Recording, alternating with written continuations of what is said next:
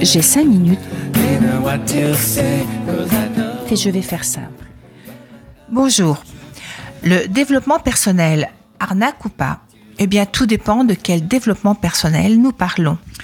Rappelez-vous la citation de Gandhi.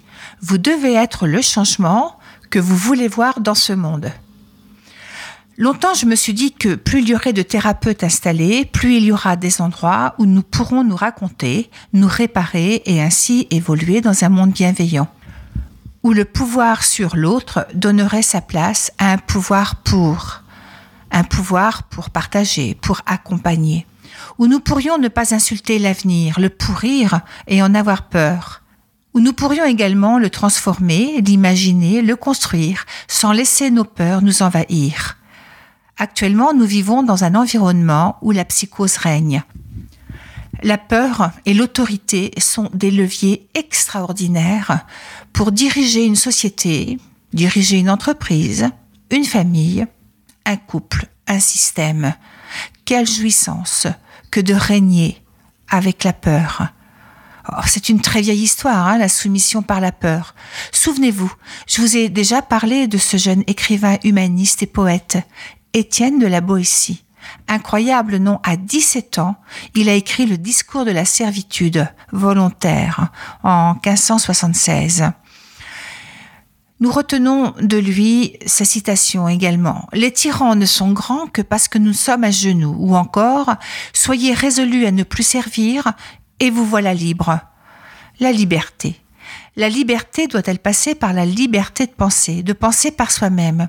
Évidemment, oui, mais quelle maturité nous faut-il pour ne pas se laisser influencer par la doxa et apprendre à désobéir? Désobéir, c'est cesser de faire quelque chose, de se soumettre. La lutte, le combat, lutter pour ses droits, la liberté serait d'être libre et de cesser d'agir à la volonté du pouvoir sûr. En fait, sans violence, le pouvoir est démuni. Combattre le pouvoir, c'est le nourrir, le valider comme pouvoir. Le pouvoir ne peut opprimer que des opprimés consentants. Et voilà un des objectifs du développement personnel. Sortir de la matrice, afin d'être autonome et s'approprier une pensée juste pour soi. Il n'y a pas longtemps, et j'ai trouvé ça très intéressant, euh, je parlais de l'éducation. Qu'est-ce que l'éducation?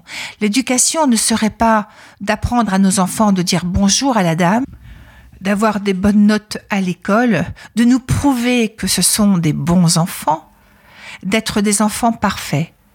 Mais l'éducation ne serait pas évidemment de s'élever, d'être des élèves, mais être en élève en sens de élever le niveau de conscience pour en faire des adultes indépendants et éclairés, et surtout respectueux, respectueux de ce qui est bon pour eux, de leurs propres valeurs, et apprendre ce qui est complètement, quelquefois impossible pour nous, d'apprendre à dire non nous avons tellement tendance à être dans le plaisir des autres. Alors c'est une bonne chose, évidemment, que d'être dans le plaisir des autres.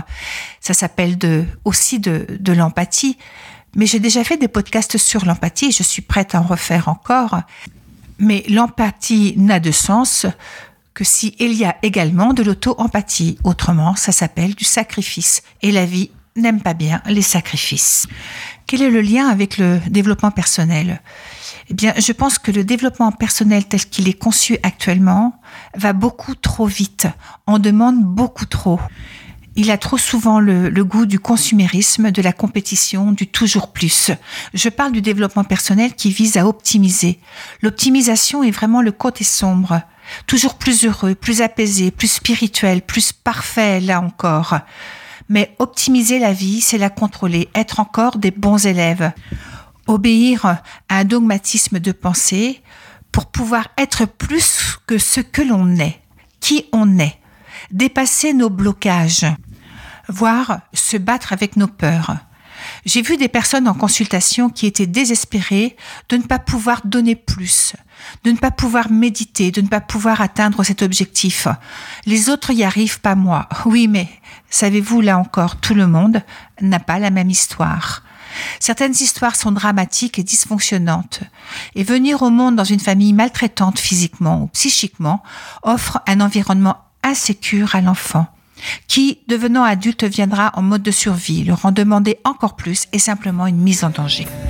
Avant d'être dans une approche du toujours plus, allons vérifier s'il n'y a pas un traumatisme derrière. Allez, à suivre. C'est Armel qui vous parle sur Radio Alpa 107.3. Une très bonne semaine à vous. Au revoir.